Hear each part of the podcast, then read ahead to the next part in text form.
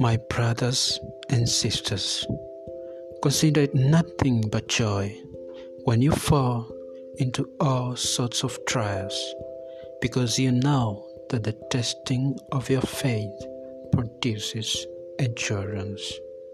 James chapter 1, verse 2 to 3. Hello, fellow Christians. My name is Eric Manda. I am a Christian who is constantly seeking the truth, and I would like to share with you what I have found. So come join me in the Truth Seeker and let's talk about the Word of God.